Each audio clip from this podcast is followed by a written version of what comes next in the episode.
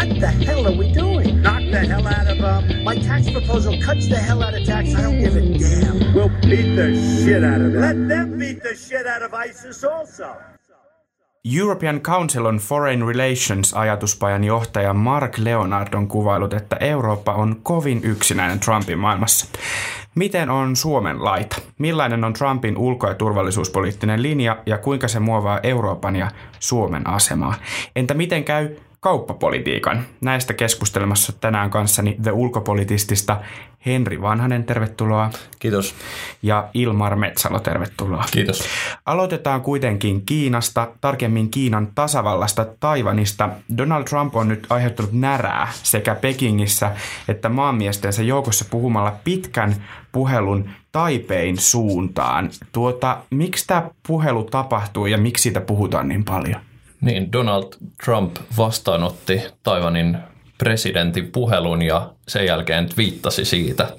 Ja se oli ilmeisesti ensimmäinen kerta sitten vuoden 1979, kun Taiwanin ja USAn valtiopäämiehit on olleet yhteydessä keskenään, niin se on tietenkin Kiinan suhteessa semmoinen yllättävä tekijä ja, ja siitä on tämä kohu syntynyt myös varmaan se, että kuitenkin Kiinassakin on paljon vielä epävarmuutta siitä, että mitä Donald Trumpin kaudella Yhdysvallat tulee tekemään ulkopolitiikassa ja sen takia tämmöiset liikkeet, niin kuin, joka saattaa tuntua muuten ehkä pieneltä niin kuin monessa mittakaavassa, mutta diplomaattisesti tämä on aika iso homma ja sen takia just, että kun ollaan epävarmoja siitä, mitä on tuleman, niin tämä asia nousee nyt agendalle ja sitten missä mä itse näkisin, mitä tämä niin kuvastaa mahdollisesti on se, että miten Trumpin niin ulkopolitiikassa saattaa olla tämmöistä impulsiivisuutta ja improvisointia, joka on Tästä itse asiassa Politico-lehti kirjoitti aika hyvin, että, just, että se pelko ei ole se, että Trump tekee vallankumouksia hänen niin kuin, toiminnallaan, vaan se, että hän niin kuin, tekee tämmöisiä niin kuin epäjohdonmukaista ulkopolitiikkaa. Ja tämä Taiwanin tapaus saattaa olla merkki tämmöisestä niin, niin kuin improvisaatio, impulsiivisuus ulkopolitiikasta, joka toki on aika ikävä asia, jos tämä on se linja, millä jatketaan tulevaisuudessa. Niin oliko se siis ikään kuin vahinko?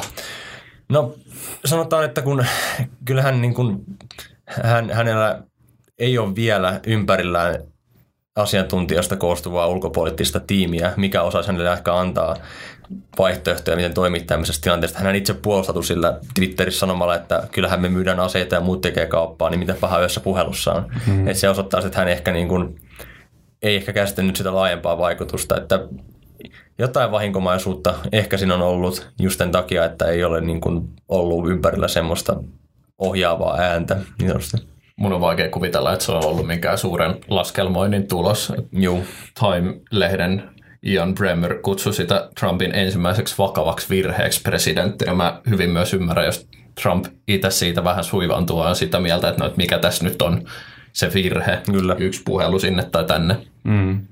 Tätähän on kuitenkin varmaan paljon yritetty tulkita sen kautta, että Donald Trump puhui Kiinan kansantasavallasta siis eh, paljon presidentinvaalikampanjansa aikana ja, ja mm, no, hyvin kyseenalaiseen sävyyn monta kertaa kyseenalaisti Kiinan merkityksen Yhdysvalloille hyvin voimakkaasti. Millainen alku Donald Trumpilla on Kiinan kansantasavallan suuntaan näiden maiden välisillä suhteilla? No mä näkisin, että se kytkeytyy enemmän tähän koko tota, Aasian, Yhdysvaltain Aasian politiikkaan, että hän on sanonut, ja tätä, ja tätä kautta nyt ensinnäkin kauppapolitiikassa, että hän on sanonut, että TPP tulee niin päättymään, tai sitä ei niin kuin viedä loppuun asti nyt ollenkaan. Ja se todennäköisesti tulee pitämään myös paikkansa. Se antaa totta kai Kiinalle jonkin verran liikkumavaraa sitten, sitä on puuttu paljon, että nyt Kiina voi sitten täyttää sen sinne syntymään kauppapoliittisen tyhjiön. Mutta sitten samaan aikaan myös Trump on puhunut puolustusvarojen nostamisesta, milloin katsottu, että se viittaa enemmän sitten tähän niin kuin Kiinaan, Kiinan suuntaan, että kyllä niin kuin Kiina tulee olemaan yksi Trumpin ulkopolitiikan prioriteeteista lähinnä sen takia, että sitä kautta on pyritty heijastelemaan sitä, että Yhdysvaltoihin pyritään luomaan töitä estämällä vapaakauppakulkuja. Että siinä tapauksessa se tulee ihan väkisinkin vaikuttamaan siihen ihan niin kuin mm. suoraan. Ja mä näkisin, että se tulee sen takia pitämään asemansa Yhdysvaltojen tässä niin kuin globaalistrategiassa myös Kiinan. Ja kyllähän jo Obaman hallinnon tämä Pivot to Asia oli, oli tietynlainen niin kuin geopoliittinen käännös sinne Tyynenmeren suuntaan ja, ja oikeastaan selkein syy, että mitä varten se on jäänyt jossain määrin taka-alalle, on, on ollut Ukrainan tapahtumat. Että sit, sitten on myös Eurooppaa vaatinut huomiota ja tämä niin kuin keskittyminen Tyynelle valtamerelle on jäänyt ehkä vähäisemmäksi kuin mitä se olisi voinut jäädä. Kyllähän Kiina on jo pelannut omia pelejään siellä Etelä-Kiinan merellä mm. hyvän aikaa ja, ja en yhtään ihmettele, jos Pekingissä tai Soulissa katsotaan vähän huolestuneelta, että kenelle Trump soittelee ja mitä soittelee. Kyllä, kyllä. Että jos kytkeytyy nimenomaan siihen, mistä aikaisemmin mainittiin, että onko Trump kuinka niin kuin varmaa epävarmaa se politiikka, että eihän Kiina, Kiinakaan varmasti niin kuin pidä sitä, että he joutuu olemaan epävarmuudessa. Että siinä mielessä, jos puhutaan, miten me olemme epävarmoja, niin kuin, tai Trump on epävarma, niin kyllähän se, se, se, se, se hänen politiikkansa, niin kyllähän se on myös, niin kuin myös muuton epävarmuuden tilassa, niin kuin Kiina, Venäjä, Euroopan maat ihan yhtä lailla, että ei se ole niin kuin kenellekään mukava tilanne, että meillä ei ole semmoista niin kuin selkeää suuntaa välttämättä tai käsitystä, mitä, mihin Yhdysvallat on menossa.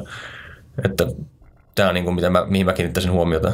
Ja varsinkin, Kiinan kehittyminen. Varsinkin siinä vaiheessa, kun Trump alkaa saada näitä niin kuin, tiedustelutietoa ja muutenkin sitä porukkaa ympärilleen, niin sit siinä vaiheessa ei enää ole mahdollista selitellä näitä mm. Trumpin twiittejä sillä, että no, et ei se nyt vaan ole kokenut mm. poliitikko, koska Kyllä. siinä vaiheessa, kun on niin kuin ne suurvallan johtajan natsat kaulassa, niin sit, si, sitten myös muut pääkaupungit joutuu miettimään, että mistä tässä on oikeasti kysymys. Joo, ja siis just tämä, että eihän Kiinakaan ole menossa minnekään, että Kiinahan on maltillisesti jo useat niin kymmeniä vuosia kasvattanut tätä pehmeää valtaansa talouden keinoin, ja niin kuin osa, osuus maailman taloudesta on kasvanut räjähdysmäisesti tässä viimeisen 20 30 vuoden, ehkä 30-20 vuoden aikana, ja siinä mielessä niin kuin sitä ei voida välttää. Että se tulee Yhdysvallan vastaan enemmän tai myöhemmin jollain tavalla.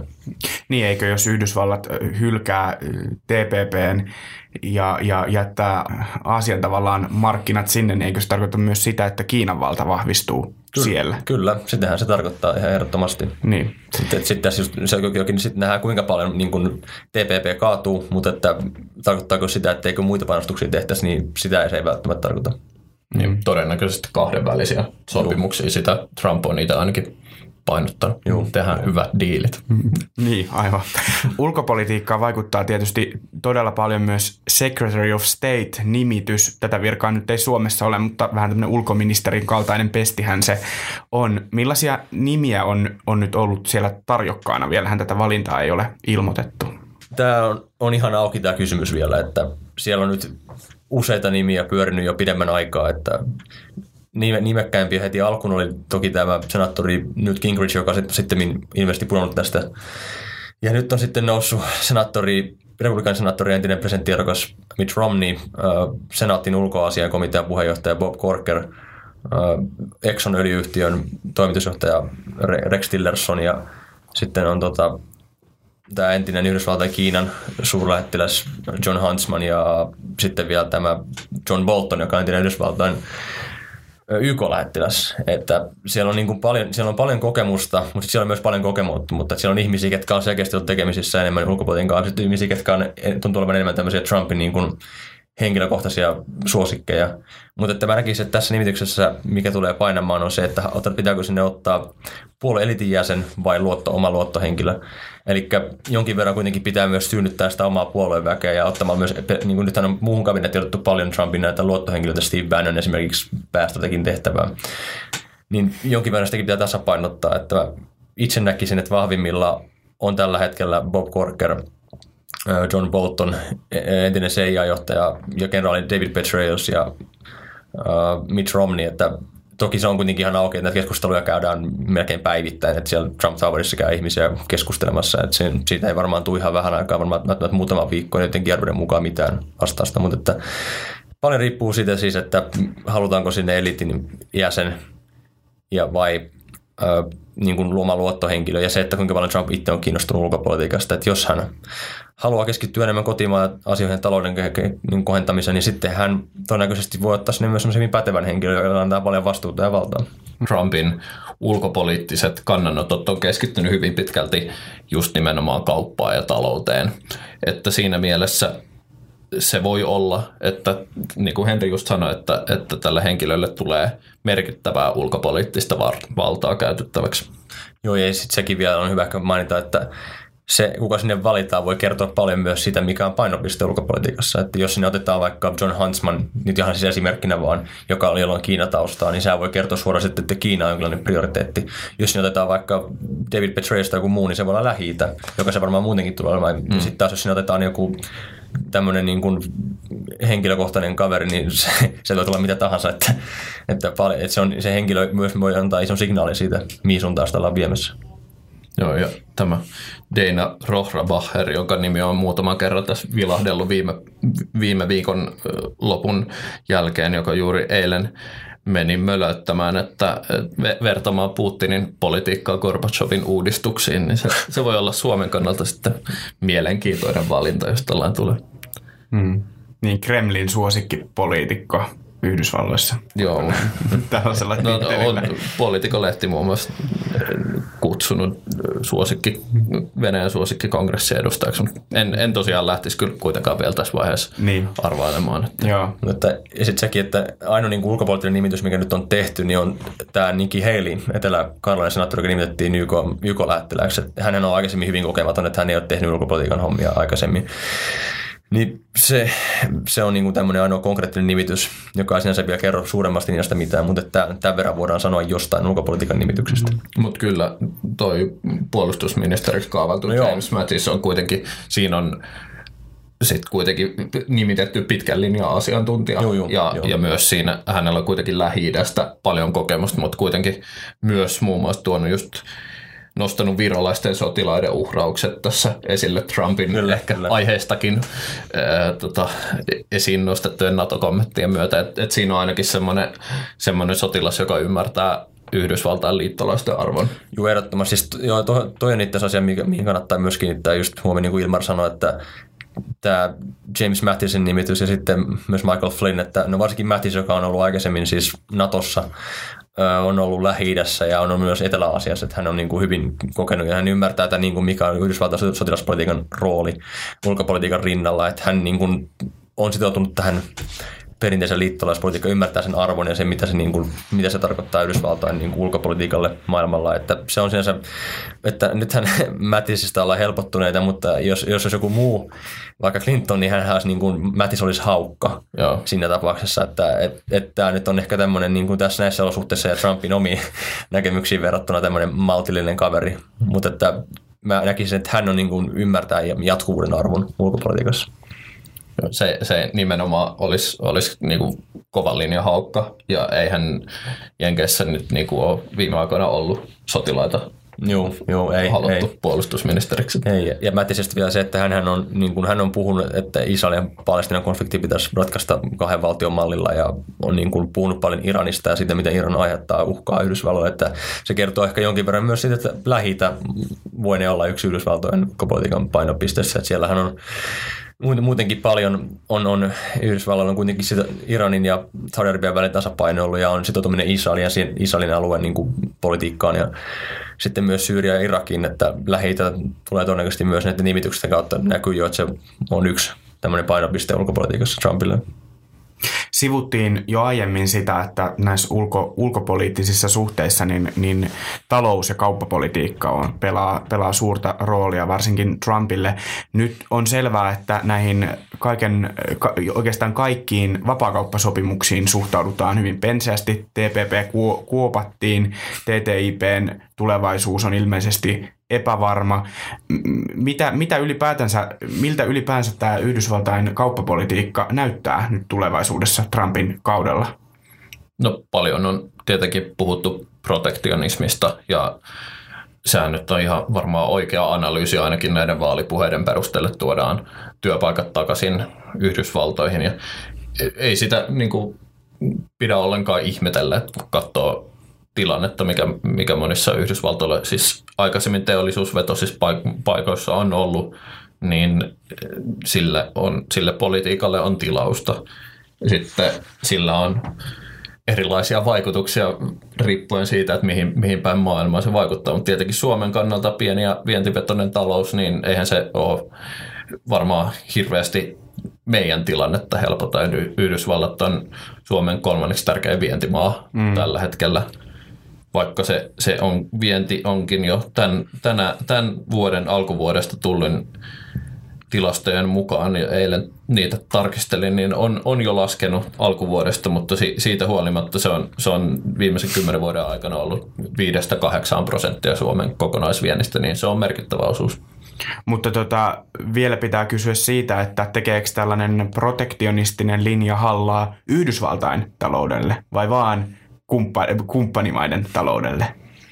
No Yhdysvalloin taloudelle se tuskin tulee tekemään mitään suurta, vaan vientiä on perinteisesti ollut aika pieni osuus Yhdysvaltojen tästä kansantaloudesta, että siellä on aika isot kotimaiset markkinat ja tuotanto, että se ei ole koskaan ollut riippuvainen niinkään ulkomainen kansantiedosta kaupasta. Se on toki, on toki merkittävää, mutta että ei se niin kuin tule sitä kaatamaan. Että se on, että nyt se protektionismi, minkä Ilmarkin tuossa nyt mainitsi, niin se on ihan, mä ihmettäisin suuresti, jos sitä nyt ei niin kuin toteuttaisi ainakin jossain määrin, koska jos katsotaan, mistä se kannatus tuli, niin tämä ruostevyö, eli Rust Belt States, missä on nimenomaan ollut tätä tehdastehtaita, mitkä nyt on sitten joutuneet lopettaa toimintansa, kun työvoima ja tuotanto on, siir- tai tuotanto on siirretty kolmansiin maihin. Ja nythän Trump on käynyt jo tehtailla vierailemassa mm. ja lupaamassa, että näitä työpaikkoja esimerkiksi ei siirretä Meksikoon. Niin se on kyllä asia, mikä tulee näkymään myös ulkopolitiikassa. Ja kuten sanottu, niin nythän molemmat puolueet, esimerkiksi Hillary Clinton alkoi puhumaan omille, omille sitä, että miten TPP ei ole ehkä sittenkään hyvä vaihtoehto, että se kannatus vapaakaupalle Yhdysvalloissa on aika ohut tällä hetkellä molemmissa puolueissa. Voisin nähdä, on hyvin hankalaa, varsinkin kun republikaanilla on vielä värisuora Yhdysvaltain poliittisessa ytimessä, niin miten he alkaisivat yhtäkkiä ajamaan sitten vapaakauppaa. TTIP on jäissä, sen sanot, se sanottiin EU-sakin, että se nyt tulee olemaan jo varmaan useita vuosia ainakin niin kuin poissa agendalta. Että kyllä se tulee näkymään ihan selkeästi. Mä voisin, voisin lisätä sen tuohon Henry, Henrin ö, esille nostamaan. Se, se, se on yksi tärkeimpiä pointteja, että Jenkeille vienti ei ole niin merkittävä just näiden suurten sisämarkkinoiden takia, niin siinä mielessä sen, sen teollisuuden sinne vieminen, niin silloin varmasti ainakin tietyllä aikavälillä Jenkeille positiivisia vaikutuksia. Ja ihan siis ymmärrettävä linja, miksi, miksi se ei ajaisi sitä. Joo, ja siis mä kans törmäsin yhteen, tota, äh, voisiko se olla Brookings Instituutin äh, tämmöiseen tilastoon, missä kysyttiin, mitä amerikkalaiset, mitä he myös painottaa ulkopolitiikassa. Ja siellä oli kolme ensimmäistä, oli, siellä oli, siellä oli tota, no niin, ISIS, eli terrorismin vastainen taistelu. Mm. Sitten oli maahanmuuttopolitiikka ja tämä niin kuin budjettipolitiikka, eli budget deficit mainittiin siellä, niin se myös niin kuin, tämmöisen politiikan toteuttamiselle on myös tukea, että sillä saa myös kannatusta. Se niin kuin uppoaa tällä hetkellä, joten se on niin kuin myös poliittisesti katsottuna niin kuin kannattavaa lähteä ajamaan tämmöisiä asioita Trumpille. Trump on puhunut siis tosiaan siitä, että, että panostetaan kahdenvälisiin suhteisiin. Mitä se, se tarkoittaa? No mä näkisin sen sillä tavalla, että se on sitä, että ollaan nimenomaan toiminnassa tämmöisten niin kuin esimerkiksi EUn kanssa niin isojen jäsenvaltioiden kanssa. Saksa tulee olemaan niin kuin erittäin merkittävässä roolissa tulevaisuudessa tässä EU-Yhdysvallat suhteessa ja Eurooppa-Yhdysvallat suhteessa muutenkin. Et toki Merkelille se on nyt tärkeää, että hänen pitää nyt varmistaa jatkonsa sitten ensi vuonna, että se on, se on niin kuin erittäin tärkeää. Mutta että sitten esimerkiksi Kiinassa se on Kiinan, Kiinan kanssa kahdenvälisyyttä ja niin kuin se ylipäätään se ajatus siitä, että tehdään kahdenvälisesti, tarkoittaa sitä, että tehdään niitä voimakeskuksia ja niiden kanssa ollaan sitten suoraan tekemisissä. Että niin kuin, mun mielestä Juhana Aunesloma on aika hyvin sanonut, että Trump ei näe tämmöisiä monikeskeisiä organisaatioita välttämättä niin kuin parhaimpana mahdollisuuden toimia. Että hän Aunesloma mukaan Trump näkee näissä tämmöistä välistä veron mahdollisuutta, mm. että se on niin kuin semmoinen, että, että liikaa vapaamatkustajia ja tehdään mieluummin niin kuin yhteistyötä just niiden isojen merkittävien toimijoiden kanssa. Onko Suomi sitten tällainen vapaa, vapaa matkustaja, joka välistä vetää kanssa sitten yhteistyötä ei välttämättä haluta tehdä? No tietenkin yritetään vetää välistä niin paljon kuin mahdollista, mutta, mutta tota, Suomen kannalta se, että, että niin kuin tällaisten instituutioiden, kuten vaikka EU tai, tai YK, niiden painoarvo vähenee Yhdysvaltain politiikassa, niin se voi olla haasteellista, koska ei Suomi kahden kesken tuun neuvottelemaan välttämättä niin hyviä diilejä kuin mitä esimerkiksi osana Euroopan unionia. We're on a road to Trump America. Nythän niin kuin puhutaan jo niin kuin aiheesta Suomen ja Yhdysvaltain väliset suhteet tässä niin kuin hypätty siihen ja se kyllä, tässä mä katsoisin asiaa niin kuin kahdesta näkökulmasta. Yksi on tämä pidempi kaari. Meillähän on ollut niin kuin tämä kahdenvälinen suhde kylmän sodan jälkeen. Suomi ja Yhdysvallat on ollut pääosin aika hyvä kuitenkin. Että Suomi osti 90-luvulla Yhdysvalloista Hornetteja, mikä on tähän päivään asti tarkoittanut, että meillä on ollut puolustusyhteistyötä, joka on sitten myös laajentunut monille muillekin aloille. Meillä on nyt paljon puolustusyhteistyösopimuksia. Nyt on viimeisimpänä kuukausi sitten allekirjoitettiin Jussi Niinistö ja varapuolustusministeri Bob Work Finlandia-talossa, missä tämä niin kuin aiesopimus, millä syvennetään aikaisemmin niin kuin jo valmiiksi syvää puolustusyhteistyötä ja sitten niin kuin Ilmar sanoi, että se on ollut kuitenkin Suomelle Suomen niin kuin tärkein kauppa, EUn ulkopuolinen kauppakumppani jo niin kuin usein, usein monta vuotta Venäjän rinnalla. Et niin kuin pidemmällä kaarella meillä on oikeasti ihan toimiva ja hyvä suhde ja se on oikeastaan tosi monipuolinen myös. Että, ja, nyt niin kuin varsinkin Ukrainan kriisin jälkeen se on myös niin kuin ehkä syventynyt. Me ollaan nähty sitä, että meillä on ollut korkean tason yhteistyötä, että esimerkiksi viime kevään hänkin muistaa, kun presidentti Niinistö kävi muiden Pohjoismaiden pääministerien kanssa Washingtonissa vierailulla ja sitten myös ulkoministeri Soini on vierailu Washingtonissa pari otteeseen ja puhunut myös CSISin tota, no, niin, tapahtumassa arktisesta yhteistyöstä, että se on niin kuin, meillä on oikeasti aika vahva ja monipuolinen suhde ja mä näkisin, että ainakin mitä prioriteetteja tulee olemaan jatkossa, niin yksi on tämä terrorismin vastainen torjunta, mistä Yhdysvallat pyysi Suomelta apua jo ö, aikaisemmin tänä vuonna.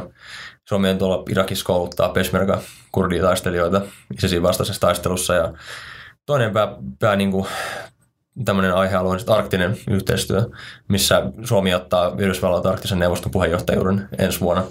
Ja esimerkiksi Niinistö on puhunut, että hän aikoo mainostaa Trumpille tätä, että hän, hän niin kuin yrittää lansata tänne arktisen huippukokouksen, missä voitaisiin keskustella yhteistyössä ja hyvässä hengessä yhteisistä haasteista.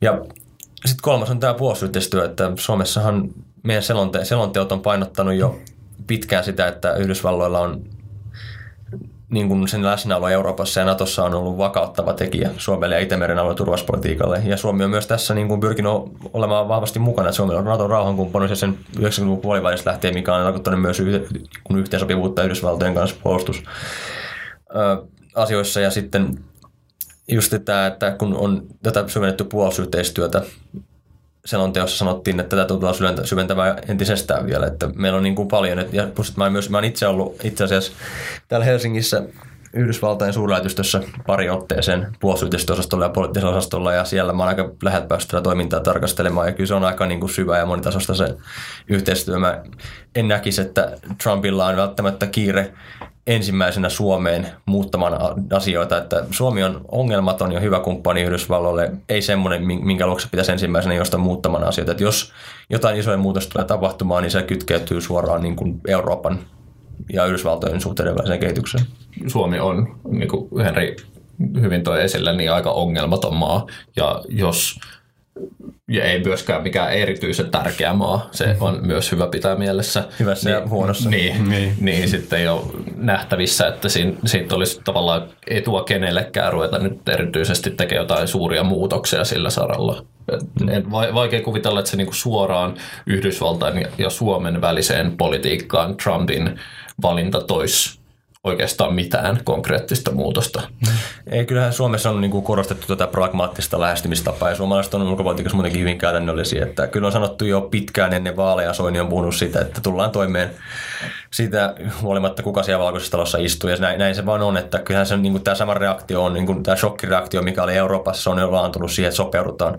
Ja samassa on Suomessa, että niin kuin nyt ymmärtää, että Trump on nyt valittu, se on realiteetti, sen kanssa on, niin kuin pitää tulla toimeen, se tulee olemaan Yhdysvaltain presidentti seuraavat neljä vuotta kyllä niin kuin Suomessa on korostettu sitä, että nyt pitää mahdollisimman pikaisesti luoda uudet suhteet Trumpin hallinto, joka, jota presidentti on ja ulkoasian valiokunnan kanssa on luonnehtinut, että on aika tuntematon tämä hallinto Suomelle, joten nyt olisi tärkeää päästä saamaan sitä kontaktipintaa, että Suomessa vielä odotellaan yhteydenottoa Trumpin hallinnolta. Että Miksei se jo soita? sitä varmasti kysellään, mutta että eh, se on nyt tullut jo muihin Pohjoismaihin se kutsu ja keskustelut on käyty. Ja kyllähän presidentti on lähettänyt onnittelukirjeen toki Trumpille. Mutta että mä niin kuin näkisin, että Suomessa tullaan nopeasti ja pyritään siihen, että saadaan kontakti näihin. Yksi mitä, niin kuin konkreettinen muutos, mikä tulee näkymään ainakin niin kuin puhutaan ruohonjuuritasosta, se, että Yhdysvaltain suurlähettiläs Suomessa vaihtuu jo tammikuussa pois. Että tämä on niin kuin ensimmäinen muutos, mikä tulee tapahtumaan. Tästä pragmaattisuudesta ryhdyttiin puhumaan aika nopeasti Trumpin vaalivoiton jälkeen ja, ja silloin tosiaan ehkä vähän oli tämmöistä niin kuin huojentumista ilmassa, että meillä on kuitenkin hyvät suhteet ja kuten molemmat totesitte äsken, niin, niin mikään ei välttämättä ihan hirveästi muutu. Mutta jonkun verran on puhuttu kuitenkin ää, turvallisuuspolitiikasta ja, ja puolustuspolitiikasta. Ää, silloin vaalien aikana ja vähän niiden ratkeamisen jälkeenkin, niin jonkun verran on ollut semmoista ajatusta liikkeellä, että, että tota, tässä syntyy etupiirijako uudelleen ja Suomi on nyt täällä Venäjän takapihalla ikävästi ja, ja sitten kun jos jotain joskus tapahtuisi, niin kukaan ei tulisi meitä auttamaan. Miten tämä Trumpin valinta vaikuttaa siis Euroopan turvallisuustilanteeseen ja turvallisuuspolitiikkaan? Mä lähtisin Suomen, kanssa, Suomen kannalta katsomaan sitä siinä, että, että jos jotain tällaisia diilejä Trump ja Putin rupeisi neuvottelemaan, niin, niin mitä hyötyä siitä olisi Trumpille. Et Venäjä on Yhdysvaltojen kannalta 143 miljoonaa asukkaan taloudellisesti takapajuinen yksipuolisen tuotannon maa, joka haluaa olla koko ajan isompi globaali tai ainakin alueellinen toimija, niin sitten mit, mitä Putin voisi antaa Trumpille sellaista, mistä olisi jotain konkreettisia myönnytyksiä Venäjälle. Tietenkin se on ihan ymmärrettävää, että, että Trumpin puheet siitä, että Naton jäsenmaiden pitää maksaa, on herättänyt huolia, mutta ei ne nyt sillä sisällöltä hirveästi eroa vaikka Obaman puheesta tai, tai muiden aikaisempikaan Yhdysvaltain presidenttien puheista. Et niin kuin siinä, siinä lähtisin katsomaan tässä etupiiriajattelussa siitä, että, sitä, että mitä Yhdysvallat siitä hyötyisi. Joo, siis aivan täysin samaa mieltä, että se on kaikista keskeisin on, että kyllähän se on niin kuin, on syytä pitää mielessä, että eri kehityskulkuja on olemassa. Että, että toki jos Trump nyt haluaa ehdoin tahdoin lähteä jotain tämmöistä niin kuin liennytystä hakemaan Putinin kanssa, niin siinä on syytä olla tarkkana, että sitten ei mennä semmoisen linjalla, että se tapahtuisi iso, niin kuin isot sopii pienten yli. Mutta mä oon ihan sitä, siis sitä mieltä, että pitää miettiä sitä, että mikä etu, mitä, mitä, Trump, mitä, mitä Trump voi hyötyä siitä, että tämmöinen niin kuin liennytys tulisi hinnalla. Ei se hinnalla millä hyvänsä tulee, että kyllähän niin kuin tämä America First-ajattelu, ei se tarkoita sitä, etteikö niin kuin Yhdysvallan edut olisi myös jossain määrin ulkomailla. Että ei, ei niin kuin pidä ajatella, että nämä niin kuin asiat tehdään vaan tekemisen takia, että kyllä niissä pitää joku syykin olla, että mä en niin kuin itse ainakaan heti löydä mitään semmoista syytä, minkä takia Trump lähtisi tämmöisiin niin kuin kahdenvälisiin sopimuksiin Putinin kanssa esimerkiksi se, se niin kuin, ei kuulosta järkevältä politiikalta. Tietenkin niiden sopimusten mahdollisuus on huolestuttavaa. Kyllä, ja kyllä. Suomi kuitenkin luottaa paljon kansainväliseen oikeuteen, YK rakenteisiin, Euroopan unioniin ja ei välttämättä, ei ainakaan tuolta Kremlin suunnasta tällaisille instituutioille anneta yhtä suurta painoarvoa eikä anneta myöskään mahdollisesti Putinin hallinnosta, niin sit siinä vaiheessa, jos ruvetaan tekemään tällaisia niin kuin suurvalta poliittisia pelejä, niin, niin se on tietenkin pienen valtion tappio. Joo, ja siis vaikka Trump on toteuttanut osittain hänen vaalikampanjateemansa ja puheittensa mukaista politiikkaa, niin Euroopassa se ei mun nähdäkseni tule toteutumaan ainakaan sellaisenaan. Että kuitenkin iso osa vaaleista oli talouspuhetta. Ja ne lausut, mitä tuli Euroopasta, niitä ei tullut paljon, mutta ne, mitä tuli, oli semmoisia, mihin sitten reagoitiin ihan syystäkin aika niin kuin raskaasti. Mutta kannattaa miettiä sitä tässäkin sitä laajempaa kaarta, että tämä Euroopan ja Yhdysvaltain turvallisuusyhteistyö on, on institu- institutionaalisoitunut Naton kautta, ja se on 70 vuotta vanha. Siinä on aika raskaat rakenteet, mitä ei noin vaan lähdetä liikuttelemaan.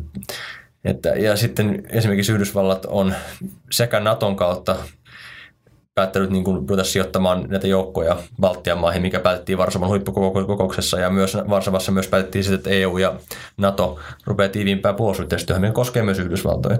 Ja taas toinen on sitten tämä, niin kuin, että Yhdysvallat on myös sijoittanut omia joukkojansa Eurooppaan, niin on nyt about 20 000 sotilasta ja muutama sotilastukikohta ympäri Eurooppaa, Saksassa varsinkin missä sijaitsee Yhdysvaltain European Commandin tukikohta. Niin, niin, ja sitten tämän lisäksi Yhdysvallat perusti 13-14 tämmöisen European Reassurance Initiative-ohjelman, millä rahoitetaan näitä liittolaisia puolustusyhteistyön saralla Euroopassa. Ja sen budjetti suunnitelman Pentagonin mukaan, että se ensi vuonna nelinkertaistaa, onko se kahteen viiva kolmeen miljardiin. Että nämä mun mielestä on niin osoituksia siitä, että Yhdysvallat on sitoutumassa myös pidemmän aikavälillä. Et kannattaa sitäkin miettiä, että jos Yhdysvallat nyt yhtäkkiä rupeaisi vetäytymään, niin, niin kyllähän sekin toisi heille kuluja. Et ei sekään niin kuin halpa ratkaisua vetää joukkoja pois ympäri maailmaa, eikä se, niin kuin se, se ei vaan niin kuin mitenkään järkevä ajatus. Et mä en näe, että tässä on tapahtumassa mitään niin kuin raskaampaa muutosta Euroopan suhteen. Mä ymmärrän ne, ne huolet, mitä näistä puheista tulee, ne on ihan perusteltuja. Mutta että mä uskon, että siinä vaiheessa, kun näitä keskusteluja käydään vielä enemmän sitten, kun Trump niin kuin vannoo valansa ja syventyy näihin asioihin, hän tulee ymmärtämään, että Euroopan painoarvo on myös Yhdysvaltojen mm. politiikalla. Suomi on muutenkin ehkä pitänyt mielessä nämä Augustin Ehrensvärdin kuninkaan porttiin Suomen linnaa ikuistetut sanat Stå här på egen bot och lita icke på främmande hjälp. Sit, mutta ehkä Ruotsi ei samoissa määrin, että sinne kiinnittäisi myös katseen, koska tuo, tuota, Ruotsin ulkoministeri Margot Wallström hän keväällä yritti vähän tyynnytellä NATO-puheita Ruotsissa äh, sanomalla, että nyt kuvitelkaa nyt hyvänä aika, jos, jos Ruotsi olisi Naton jäsen ja yhtäkkiä siellä olisikin Trump johtamassa, niin kyllä Ruotsi on kuitenkin sitonut itse puolustuksensa aika vahvasti kahdenväliseen yhteistyöhön Yhdysvaltojen kanssa ja Ruotsi huomattavasti Suomea suuremmin nojaa ulkopuoliseen apuun puolustuksessa. Että jos, jos jotain tällaisia Suomen lähialueella tapahtuvia muutoksia lähtisi katsomaan, niin, niin se olisi ensimmäiseksi kyllä tuonne länsinaapurin puolelle eikä itään. Joo, ja se on itse asiassa tosi tärkeä huomio. Mä, mitä mä itse myös niin kun ajattelin tässä nostaa esille, on, on se, että kun Suomi nyt pohtii, miten se voi luoda suhteet Yhdysvaltoihin ja syventää niitä entisestään, niin mä näkisin, että just Ruotsin kanssa tämä olisi oikeasti ihan niin kuin potentiaalinen keino lähteä syventämään näitä suhteita. Ruotsilla on perinteisesti hyvät suhteet Yhdysvaltoihin. Ja kun nyt molemmat maat on kuitenkin Naton kuulumattomia, aika samankaltaisia profiileja, kuitenkin se on syytä muistaa, että Yhdysvalloista kun he katsoo Itämeren aluetta, he katsoo sitä alueellisen kokonaisuutena ei sitä nähdä yksittäisten valtioiden kautta. Et sitähän se heijasteli myös tämä Pohjoismaiden yhteistapaaminen Washingtonissa.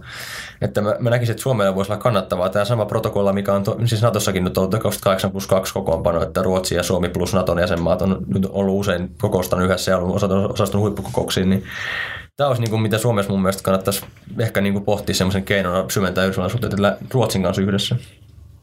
Mutta nämä puheet siitä, että, että Naton eurooppalaiset jäsenet vaan loisi ja, ja, tota, ja tota, että ei ole niin kuin intressiä osallistua heidän, heidän, heidän puolustukseensa, niin, niin onko ne siis olleet liioiteltuja vaali, vaalikampanjapuheita, jotka eivät todennäköisesti realisoidu sitten politiikan tekemisessä?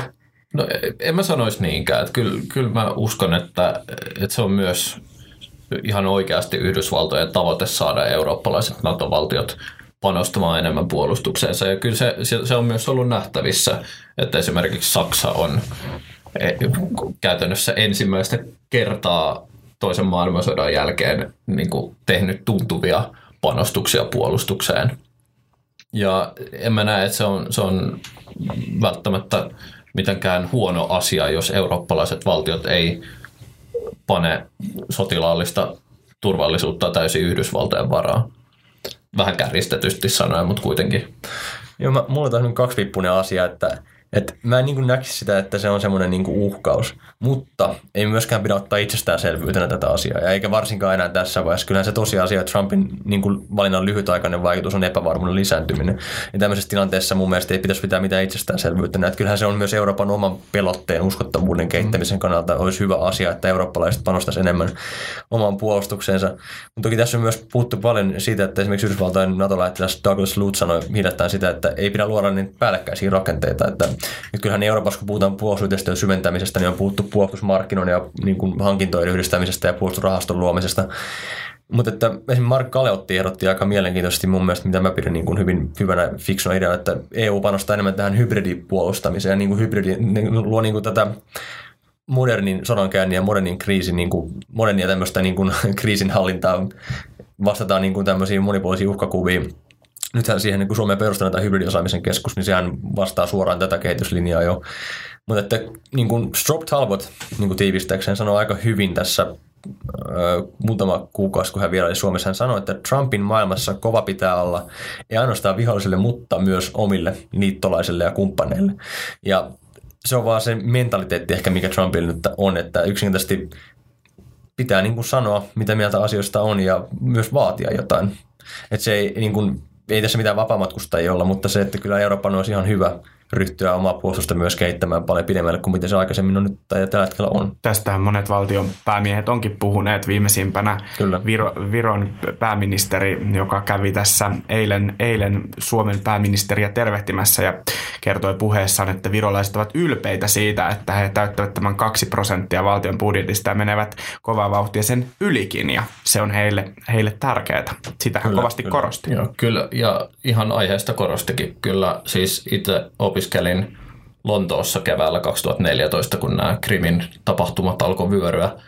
Ja paljon puhuttiin luonnollisesti sitten mediassa Natosta ja, ja tästä just kahden prosentin bruttokansantuotteesta käytöstä puolustukseen. Ja en muista, että olisin yhtään sellaista artikkelia nähnyt, jossa siinä yhteydessä ei oltaisi mainittu Viroa nimeltä. Se on ollut niin kuin, äärimmäisen merkittävä PR kampanja heille ja kyllähän niin kuin myös, myös Latvia ja Liettua ja Puola tähtää siihen. Hmm. Ja hyvä niin, voisi sanoa. Hmm. Mutta ei, ei pidä nyt puhua ulko- ja turvallisuuspolitiikasta ainoastaan Suomen tai, tai tota Pohjois-Euroopan näkökulmasta. Yhdysvalloillahan on erilaisia projekteja maailmalla muuallakin, muun muassa Lähi-idässä. Miltä näyttää Trumpin lähi politiikka? No mä uskon, että se tulee olemaan ihan keskeisessä osassa tuossa, kun tosiaan kuten aikaisemmin mainitsin, niin siellähän on Yhdysvalloilla, Obaman kaudellahan on pyritty pikku, niin kuin irtautumaan hiljalleen lähi Toki se ei ole mahdollista niin kuin nopeassa aikataulussa, koska siellä on, siellä on aika vaikea tilanne lähi varsinkin Syyriassa, mutta on myös niin kuin aluepoliittisesti, että nythän Yhdysvallat sai tämän Iranin tämän ydinsopimuksen runnottua kasaan, tai hyvin pitkälti Yhdysvaltojen johdolle ja Venäjän kanssa yhteistyössä myös että se on ollut niin tärkeä saavutus, minkä Trump tosin uhkasi myös purkaa, mutta nyt hän on sitten vähän perunut sitä eteen ja, ja mä en nyt ihan usko, että myös Iranissa on vähän kauhisteltu sitä ajatusta, että sitä puretaan. Mutta mä näkisin, että nämä nimitykset myös puhuu sen puolesta, että lähitä tulee olemaan prioriteetti. Että, mutta että tässä niin kuin Syyria, jos mietitään mikä siellä on tilanne, niin Aleppo on nyt kaatumassa. Kapinaaliset on häviämässä sellaisen taistelun, joka tarkoittaa sitä, että Syyria ja Al-Assad tulee saamaan momentumia tässä sodassa. Ja se voi näkyä siten, että se ehkä tuo myös Venäjälle enemmän sitä leveragea siinä konfliktissa, mikä pakottaa Yhdysvaltoja enemmän kompromissiin venäläisten kanssa. Että jos jossain Yhdysvallat tulee ehkä todennäköisesti tekemään jonkinnäköistä yhteistyötä, niin se voisi olla Syyriassa, koska Trumpihan yksi kampanjan tärkeimmistä teemoista on ISISin vastainen taistelu, sama minkä mä mainitsin tutkimuksessa, mikä on amerikkalaisten mielestä yksi tärkeä ulkopolitiikan teema, että, ja se, sitä kamppailu Yhdysvallat käy lähi niin kuin tukemalla omiin liittolaisia myös omilla panostuksilla, että se tulee olemaan kyllä merkittävässä asemassa Yhdysvaltain ja Trumpin ulkopolitiikassa. Joo, ja kyllä niin kuin Lähi-idän tavallaan korostuminen Yhdysvaltain politiikassa, niin sitten voi olla monta mieltä, että onko se, onko se perusteltua, varsinkin kun Yhdysvallat pyrkii energiaomavaraisuuteen, että sinänsä Lähi-idän niin sen, sen merkitys Yhdysvalloille, niin siinä, siinä on myös sellaista niin kuin periaatteellista taustaa hyvin pitkälti. Ja kyllä mä näen, että, että siellä riittää meille ja myös Yhdysvalloille niin kuin keskusteltavaa vielä pitkäksi aikaa, että ei, ei ole nyt ainakaan näky, näköpiirissä, että siellä olisi niin kuin tilanne Syyrian suhteen menossa lähiaikoina hirveästi paremmaksi. Et jos miettii reaalipolitiikan näkökulmasta, niin, niin kyllä aika ahtailla alkaa olla nämä Ale, Aleppon kaatumisen myötä sitten, tai mahdollisen kaatumisen myötä Syyrian kapinalliset ja Assadin hallinto kyllä vahvistaa asemiaan siinä paljon. Että se voi, voi myös johtaa siihen, että Venäjän kanssa jonkinlaisen diilin tekeminen muodostuu houkuttelevaksi ratkaisuksi. Eikä mä nyt lähde suoraan kädeltä sanomaan, että se olisi välttämättä mitenkään yksiselitteisesti huono juttu, vaikka pitää muistaa, mm. että Venäjä on Yhdysvaltain presidentin vaalien jälkeen pommittanut Aleppoa enemmän kuin mitä missään vaiheessa aikaisemmin. Että kyllä Venäjän, Venäjän tavoitteet alueella on hyvin, hyvin pitkälti niin oma, oman edun edistämistä ennemmin kuin esimerkiksi joku no, joku humanitaarinen apu tai vastaavaa. Mm. Joo, ja siis Venäjällähän on käytetty hyväksi tätä tilannetta, että Yhdysvalloilla on ollut niin kuin mielenkiinto vaaleissa – sinnehän on sen takia, niin kuin Ilmar sanoi, pistetty sitten niin kuin dynamiittia oikein voimalla, koska nyt on haluttu runnoa sitä ratkaisua oman edun mukaiseksi. Mm. Mutta just tähän Iranin myös tähän Iran kuvioon kiinnittäisin huomiota, että just miten tässä Iran sopimuksen tulee käymään. Uskon itse, että se pysyy voimassa, mutta että niin kuin Israelillahan on ollut patoumi tätä sopimusta kohtaan, mutta sitten taas Israel on niin Yhdysvalloilla ollut tärkeä, tärkeä liittolainen. Israel on varmaan yllättävä tieto monelle, mutta se on Yhdysvaltojen suurin ulkomaanavun vastaanottaja. Ja se on niin kuin tässä näkyy muun muassa tässä niin kuin puolustusteollisuudessa, minkä avulla Israel pystyy niin kuin ylläpitämään semmoista asemaa, mikä se nyt on siellä lähi että se tulee olemaan kyllä, se on mielenkiintoinen kuvio, mitä kannattaa seurata. Kiitän teitä ja, ja kiitos paljon kiinnostavasta keskustelusta. Kiitos. Kiitos.